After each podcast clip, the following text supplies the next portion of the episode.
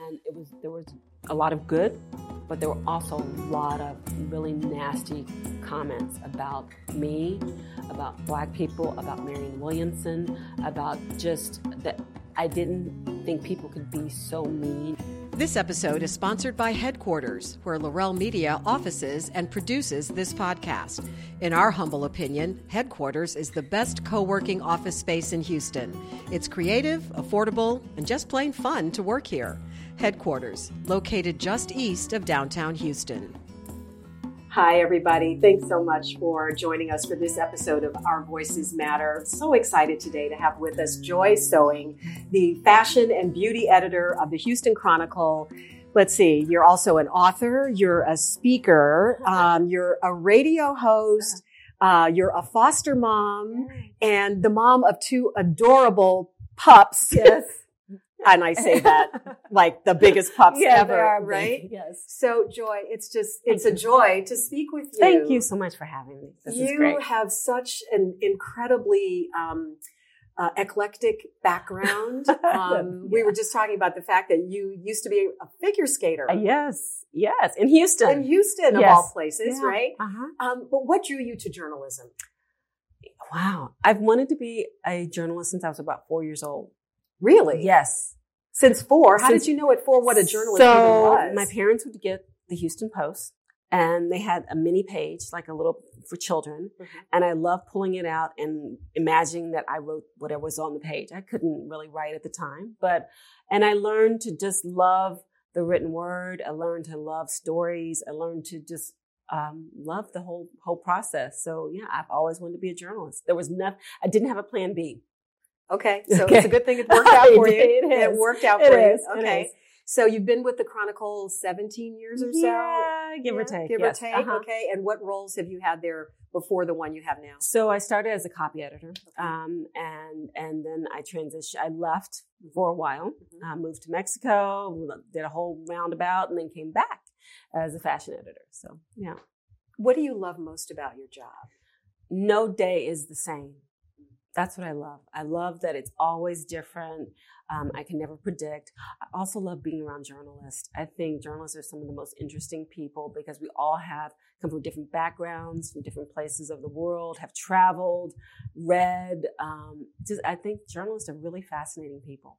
It's interesting um, that you answered the question the same way that I answer the question when people ask me Uh-huh. what I love about being a journalist. And Uh-huh. that was the first thing for me. I, no two days were Yeah. the same. Yeah, Every day it was completely different. exactly. You got a chance to meet and interview incredible Sure. people Sure. and share their stories. Yes. And um, that's one of the things I love about it as well. So I'm curious about um, what your thoughts are about the state of journalism today and where we are given the times that we're living in. it's it you know it's it's a little bit scary because we are transitioning we are um, people aren't reading the printed word as much um, and we know that and and so traditional media like the houston chronicle and i'm sure tv are trying to find their their their place and their space in this world of digital journalism um, where anybody can get news from all all different sources now whether they are legit or not um, so I, I think it's really a struggle, but it's also an opportunity to grow as a journalist. I mean, I'm doing digital things that I, I never did before. I'm doing, you know, I had a radio show, things that I never thought I would be doing. I'm doing now because we have really gone in different directions. Yeah. Yeah, and and I think too the importance of journalism uh, as a profession. Sure. And it's interesting you say, you know, whether it's legit or not, uh-huh. which means that the um, citizens have to be Yeah. a lot more savvy and a lot more educated about the news that they're consuming, Sure. where it comes from. Sure. Do you agree with that? I, I, I totally agree. I also think that this is an opportunity for journal, true journalists to really um, s- state what they're doing, how they're doing it, because I think in this world where any people can get all different kinds of uh, information from different sources, that there's not a lot of respect almost for for for real journalists. right. Um, and so we're having to prove ourselves a little bit more than I think we did maybe 10, 15 years ago. Yeah. Mhm. So I want to come back to that in just a minute, Sure. but first I want to talk about some of the fun stuff. Okay. Okay. Uh, So, um, tell me who some of the people are that you've interviewed, and if you had to pick two or three favorites, what would they be? Oscar de la Renta, Iman, Mm. Um, and oh gosh, another one, another Oscar De La Renta. Um, those are my two top. Your two top. Mm-hmm. Why? So Oscar De La Renta was is a, was a completely enchanting man. I don't know if you know much about his his history, but he was he was beautiful, impeccably dressed always. Um, and whenever I talk to a designer, I never really talk about the fashions. I always want to know their story because sure. I think that makes for a better fashion story. Mm-hmm. And so we sat one time in a hallway and he talked talked about his love for his son. And he is from the, uh, uh, Oscar de la Renta was from the Dominican Republic and he adopted his son from an orphanage there. And he said that his son was the darkest and the sickliest child that nobody wanted. And, that, and he adopted that child. Oh, and wow. Oscar de la Renta talked about his love for his son. And by that time, his son was probably 25 or so. I but had no idea. Yeah. And I always remember that story. And it just, it, I, it, it, it's so endearing to me. Well, yes. Well, it says a lot about who he is yes. as a human being. Mm-hmm. My goodness. Right. And Iman. Iman, I thought was going to be, well, she seems like this, like diva, like real, um, just that you can't approach her, but she was so funny. Mm. And she talked about meeting David Bowie for the mm-hmm. first time. It was a set up, uh, her hairstylist set them up. Okay. And she thought he was funny looking and just was not interested. and it's, it, she just, you know, it just talked about their, the, their love story. So I thought that was just, it was pretty amazing. That's great. Yeah. Well, I know you recently went on the Oprah cruise. I did. So I what did. was that like? You know, it's amazing. I don't know how to captive, how to put it in words, but I will say it was the one time in my life where you had all these women together and no one was talking about how fat they were. They weren't talking about how old they looked. They weren't talking about any self-loathing things that we do as women. Mm-hmm. Everybody was there because of Oprah and was feeling that kind of oh magic. They yeah. were all happy, you know, and it was oh magic. The yeah. oh magic. And it was, it was, it was pretty amazing. Yeah. Oh, wow. Yeah. Do you have any, any stories from that cruise that, uh, that come to mind? I, uh, so I spent some time with Gayle. Uh, and um, and I had interviewed her before, but never this amount of time. I think we talked about maybe forty five minutes. Really? Yeah. And she was she was hilarious. She's everything you think she's going to be. Um, and she she told me how Oprah was very shy, was more of a introvert, not really shy, but more of an mm-hmm. introvert, mm-hmm. and how she was the extrovert in their friendship. And I just, uh, yeah. I just, I thought that was pretty amazing. I met Gayle uh, once several years ago mm-hmm. um, in New York, mm-hmm. um, actually at the Gracie Awards okay. ceremony, and um, I fortunately had won an award that year. Uh. And Gayle um, was there, mm-hmm. and we had on the same dress. we had on we had on here's a little fashion thing uh-huh, uh-huh. we had on the same dress okay and she was just so gracious and hilarious yes. we kind of looked at each other yes. and went we have excellent taste. uh-huh. And then she took a photo with me. Oh, fantastic! Yeah, yeah. I, this is one of my one of my favorite yeah. memories of of her. Yeah. So, um, I want to talk a little bit now about um, your year of joy. Yes. You're wearing the T-shirt. Yes. Tell us what Year of Joy is and how it came about. So I started. I read Shonda Rhimes' book, Year of Yes and she is um, the woman behind Grey's Anatomy and all mm-hmm. those wonderful shows, How to Get Away with Murder, mm-hmm. um, Scandal, and um, I have a friend recommended that I read it, and I was taken aback by here. Here was a woman who looked like me, African American woman, who is at the top of her game, but had her own internal issues that she was dealing with and did, trying to find balance with adopting children and her job and not one knowing that she didn't want to get married and things societal pressures. And i read that book and then when i turned the last last page i said you know i'm going to have a year of joy because i felt like i had gotten so far away from feeling joyful about just life in general dealing with deadlines at work pressures all that, all that kind of stuff mm-hmm. and i said you know i'm going to do the things that I remember that gave me joy. And one was um, traveling. I had gotten away from traveling. Two was I love to dance. And so I signed up for a tap dance class. And then um, I just little things like that. And it, and it turned into an opportunity for me to give back. And I was, a, as you said, I was a skater. And my first year of joy event with children was a skating party, uh, holiday skating party at Discovery Green. And it came about in 24 hours, and we had 45, 50 kids that year. And this this year, um, in last December, we celebrated three years, and we had 150 kids the last time. That's so, incredible. And so you've now turned it into a 501c3 nonprofit. Yes. Mm-hmm. And so, what's your mission? My mission is to um, bring joy to children from underserved communities who, who don't have the opportunity to maybe go skating or maybe go to see a play or, or have some type of experience that I had growing up um, and that a lot of children do have, but a lot of children don't. And so, because I still ha- I still have my day job, I do about four events a year, and um, really smaller events, and and then the big one is the skating party. And it's been a wonderful opportunity to to celebrate girls and celebrate boys and um, to celebrate joy. Yeah. Do you have any um, any stories that come to mind of of the um, impact that your skating party has had on the children? Does anybody walk up to you and say? what I, that meant to them? Well, so there was a little, I think he might have been five, a little boy. Yeah. Uh-huh. And he was wobbling in his skates and he, you know, had his saggy pants because they were wet from skating. Mm-hmm. And he hit me on my knee and I looked down. He's like, lady, that's the best day of my life. And I was like, oh, you're four. Okay. You're four, uh-huh. But you know, just things like that. And yeah. to, just to see children having fun. Yeah. And it's not tied to taking a test. It's not tied to anything other than just pure fun. And the fact that they're learning a skill that they never thought they could learn, like skating. Mm-hmm. And, and the lesson is, is that when you fall down, you get back up and you keep trying. And that's what these kids were doing. And that was, that's been pretty amazing to watch. So you shared with me that um, you are foster mom now. I am a foster mom, foster yes. to adopt. Yes, foster to adopt. Uh-huh. And tell us about Nova. Ah, uh, she's a beautiful child, and I um, I've, I've, been. This process has been a long time coming for me. It's something I started ten years ago, and there's just just it ended up taking this long for me. Um, but yes, I do have a, a, foster child, and she's wonderful and um, challenging and strong willed.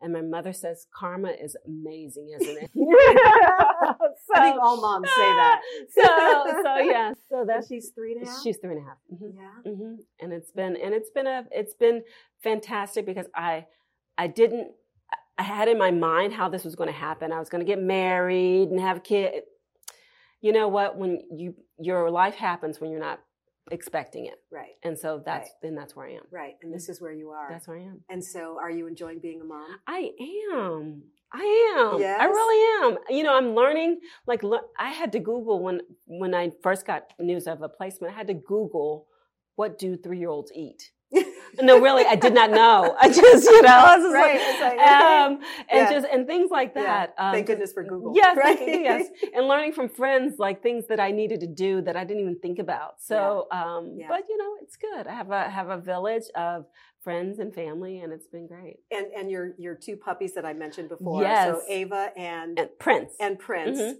Uh, and you've written a book. I did. Yes, I, I, wrote a children's book about my res- rescue boxers. Everybody in my house has like been uh, like a rescue, right? well, it uh, well, it just shows where your heart is. You know, yes. you have a big, beautiful heart. Um, thank you. And, mm-hmm. and so yeah, so my my Boxers, I wrote a children's book last fall, mm-hmm. um, and it debuted in October. And I've been going into schools talking about them, talking about the beauty of having a pet, um, being a responsible pet owner to children, how to pet a pet correctly. Mm-hmm. Um, and Nova knows how now. You pet, mm-hmm. pet, stop and you wait, you pet, pet, stop, right. and you do gentle. Mm-hmm. Um, so yeah, it's been fun. It's been a lot of fun. Yeah. Mm-hmm.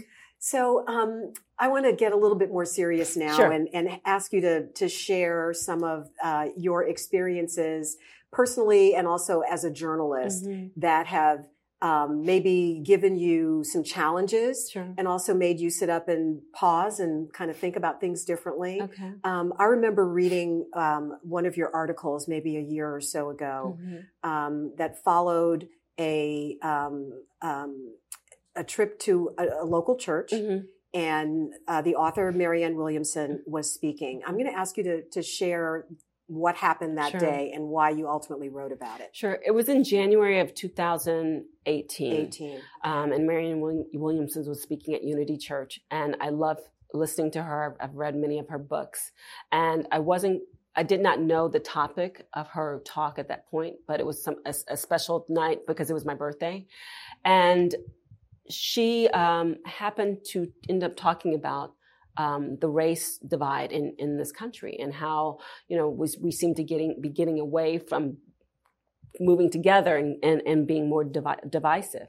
And she asked the members in the church who are white to to um, no, she, I'm sorry, she asked the black members to stand up, and there were maybe a handful.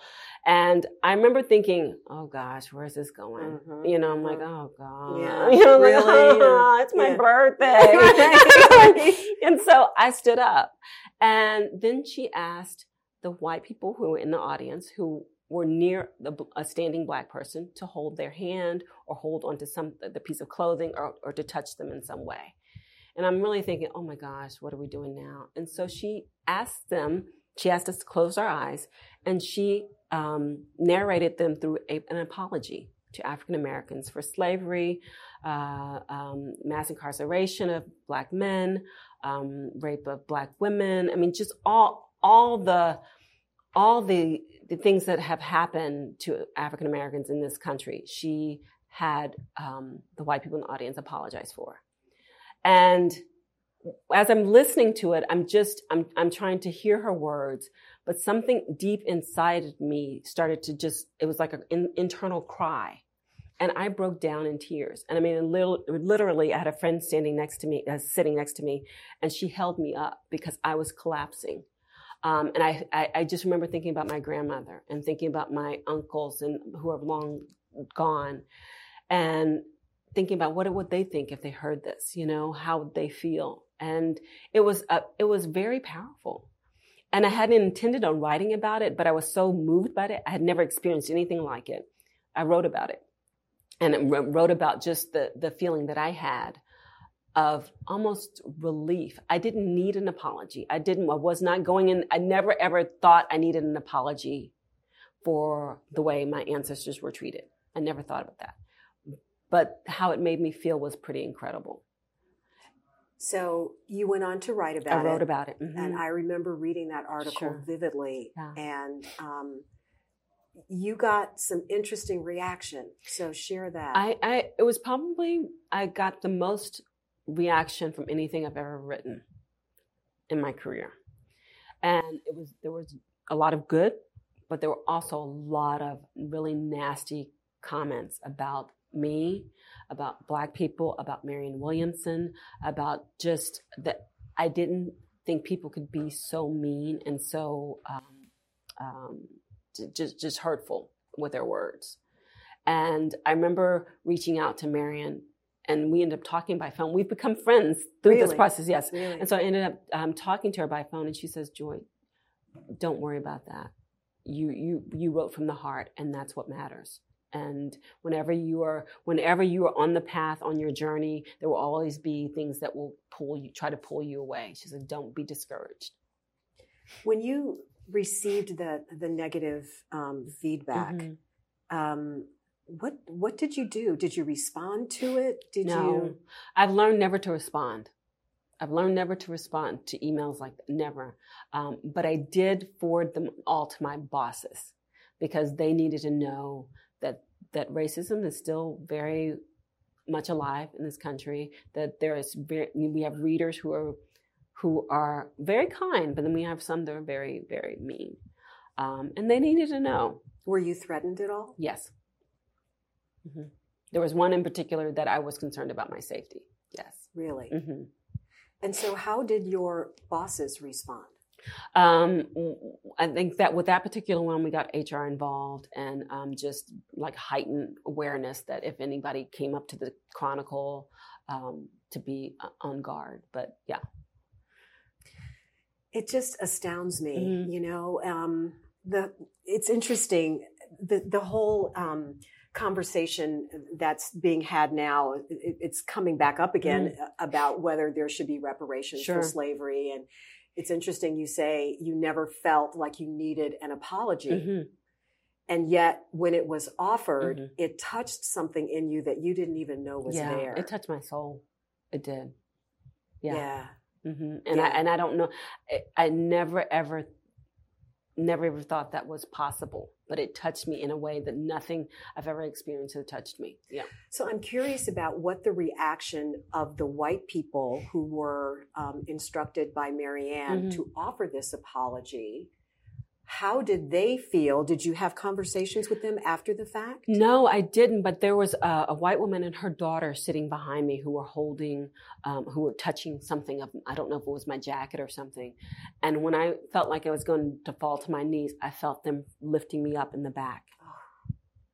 Um, I th- yeah, I really did. And then I remember slightly opening my eyes and looking around the room. Just to, I wanted to see if everybody was in, in unison saying the words, and they all they all seemed to be saying exactly what she was saying. So you had a group of, you know, uh, three or 400 people who were all in line with Marianne. And that was pretty amazing. So having been through this mm-hmm. experience, which is, is really uniquely beautiful mm-hmm. in, in my view. Yeah. What would you say to people watching and listening mm-hmm. who think that we just need to get over it and move on? We don't. I mean, it, it's obvious we need more conversations. Um, and we need to get a point where we can talk about that, talk about our, our, feelings, our issues, and everything. And you know, these are conversations we've had in our newsroom time and time again. And there are people who who don't want to have this kind of conversation. Well, those are usually the people who are not being who not directly impacted by um, you know these hurtful words and, and and things like that. So I, I, I think we still need healing, and we, we have not had that. Where do you think we start to heal? Conversation, talking about it. I do.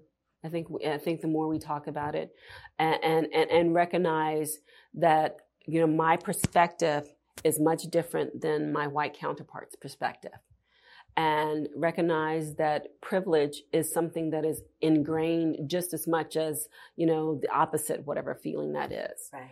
um, and that m- many white people have a sense of privilege and don't even under, understand that that's what they're, they're they have. Right.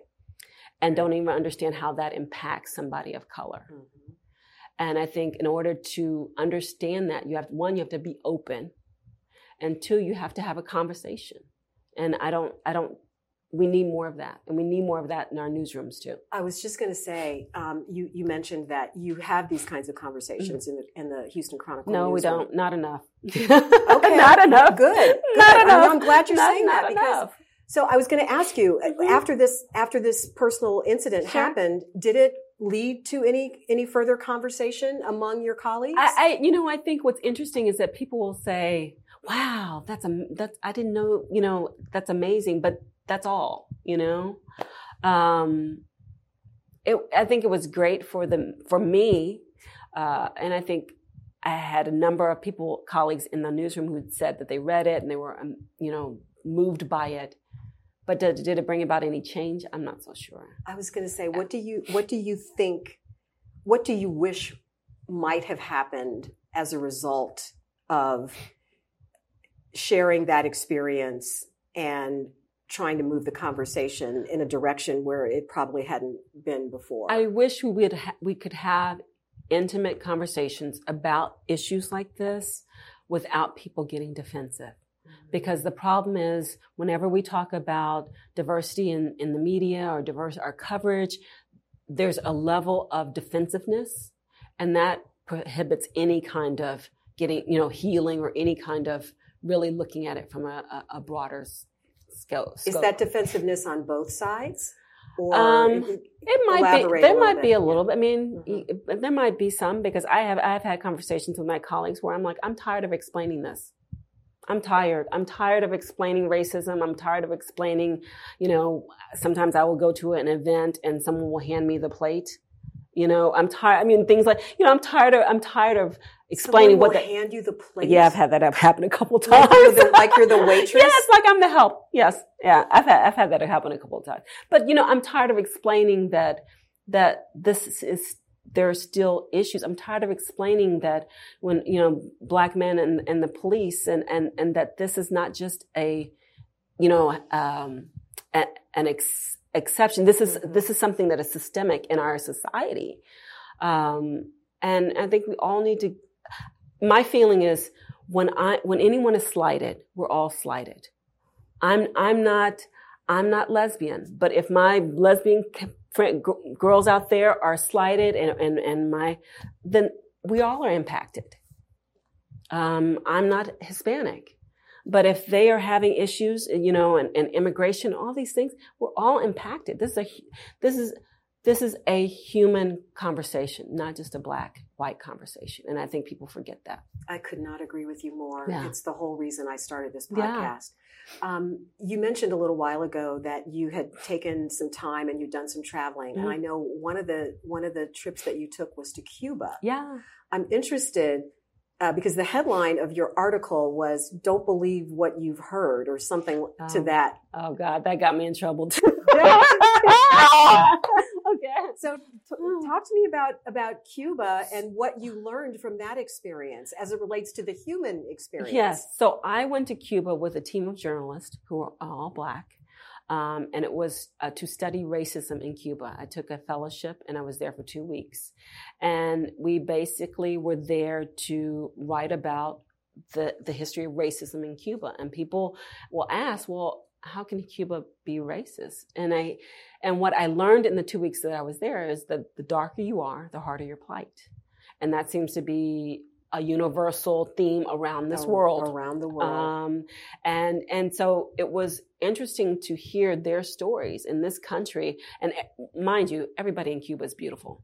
Everyone is beautiful, and to hear their stories about just um, you know the people who are the dark ones and the people who are the light ones, and all it just you know you're you're floored but then you realize this is no different than when i lived in mexico or when i went to south africa or when i you know this it's really no different so yeah And so you say you got in trouble for was it for that headline or Yeah, for the or for I- the, the story that you well, wrote? Well, I think there are, are Cubans here in this country who, um, anytime you write about Cuba in a positive way or, or empowering way, it becomes a political conversation. And that's not what I was writing about. Ah, okay. I was writing from a black perspective, going into a country that has black roots. And um, that's what I was writing about. yeah, Mhm. interesting. And you say you found the same sort of themes Yeah. in Mexico Uh-huh. and in South Africa, and that that Yeah. is that is the You human theme. Yes, the darker you are, the harder your plight. And we know that within our African American community, i- i- the same thing yes, exists. exactly. The same thing exists. Exactly. What was Spike Lee's movie? Uh, Uh, you know the one I'm talking about. yes. Uh, Uh, uh, Black, no, no, no, that was Black. No, that was somebody's going to tell us. We, I, I can't remember Yes, what it is, but anyway, Yes, the movie was was all about um, uh, the caste system. was that Black? That wasn't Black Klansman. No, No, no, no, no, no, no. Oh, back, back way then. back Oh, in the day, okay. way, way, way Okay, back in the okay. day, probably before you were born. Okay. right. But but it's, it was one of his classic movies, and it's all about the caste system yeah, within the African American race Sure. itself. You Sure. know, light skinned people yes. versus dark skinned do the right people. thing. Was it? I think it was do the right thing. Yeah, I think, okay. yeah. So anyway, it's Yeah. just it's it's interesting, and um, you know we have so much to talk about Mhm. and to and to try and confront yeah, and overcome. right. And I keep coming back to this whole theme of you know when when when a, a universal challenge happens, Mhm. and the one that comes to mind here in Houston, of course, is Harvey. Most Sure, recently, Sure. when people were literally trying to, you know, stay above water Mm-hmm. and many people did lose their lives.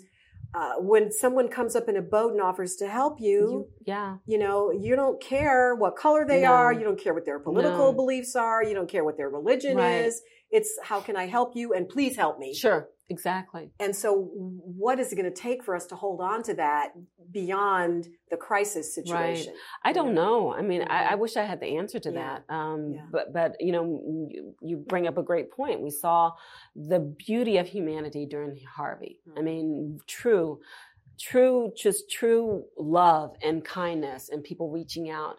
Um, but sometimes we just, you know, when it's over, we go back to our lives and forget and get very segregated in in, in, in our lifestyles and everything. Um, and I don't, I don't know what I wish. I wish I had an answer. I do. I wish I did, but. Well, Yeah. I think you know the writing that that you're doing. You write from such an authentic Oh, place, you. and um, you know you're a fashion and beauty editor, Yeah. but you're a journalist, and so you can tell any story. And I love the fact that you approach your storytelling Mhm. From the perspective of looking at the whole human being, Right. not just what they do for a living. Right. So I love the Oscar de la Renta story. Yeah. I can see why that sticks out for you. Yes. Because you went to the to the human, Yes. you know, not the designer. Right.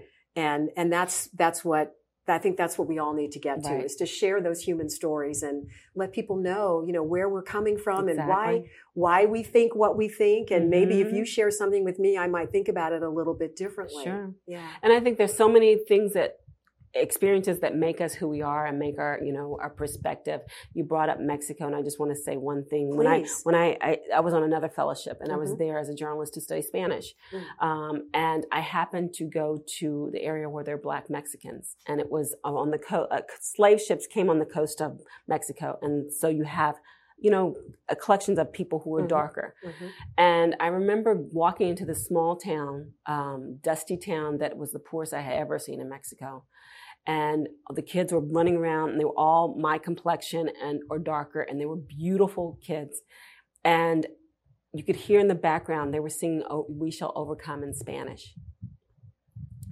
And I, I mean, and I was with another journalist, and we stopped in our tracks, and both of us just just started crying I'm we shall overcome in Spanish.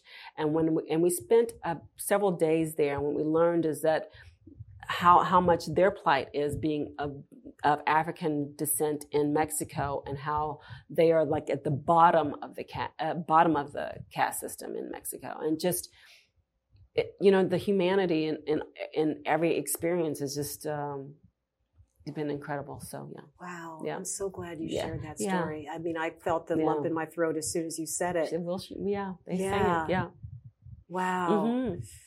yeah. Mm. Yeah, and when you see these children, they're beautiful, and and you and you're like, how do they know that song? I'm not sure exactly how they knew the song, but they sang "We Shall Overcome" in Spanish. Yeah, yeah. Well, we have a lot to overcome, Yes. but I, you know, like like we've been saying, it starts with having these conversations, sure. and um, I, I could talk to you for hours, Ah, I and um, I'm so glad that we had the opportunity to to have you share a little bit of of who you are you. with our audience. Um, if there were one thing that you would want them to take away from this conversation, um, what would it be? Oh gosh, oh my gosh. Um, you know, I think the point of we're so kind of oftentimes look at our lives through how what society deems as how we should live our lives. And I, I remember a friend telling me a while back, she said, your, your, your journey has never been typical. Why do you think, you know, the decisions that you're making or that, you know, again, I thought I would be married and getting, that, that it would be any different. And she says, you're, you're, everybody has a different path. And when she told me that, I thought about it. I said, you know, my path has been different. It's not a traditional path. And I think we have to accept the path that we're on and embrace it and enjoy it because it will, you know, it won't last. You know, that's It's your path. Yes, it's, it's yours path. Yeah. uniquely, and Yeah. that's what makes you right, you. right, right. Yeah. Celebrate, embrace, Yes, love who you are. exactly. Yeah. So Well, I love who you are. thank you. I love who you are too. thank you so much, Yeah. Joy. Thank you, really Linda. appreciate your perspective today. And thank all of you for watching and listening and for giving her permission to speak and for having the courage to really listen to some of what our guest has to offer. We'll see you next time. Thanks so much for giving our guest permission to speak and for having the courage to listen with an open mind. If the mission of Our Voices Matter resonates with you, please like, subscribe, download, and share, and then join the conversation because it really is going to take all of us to make a difference.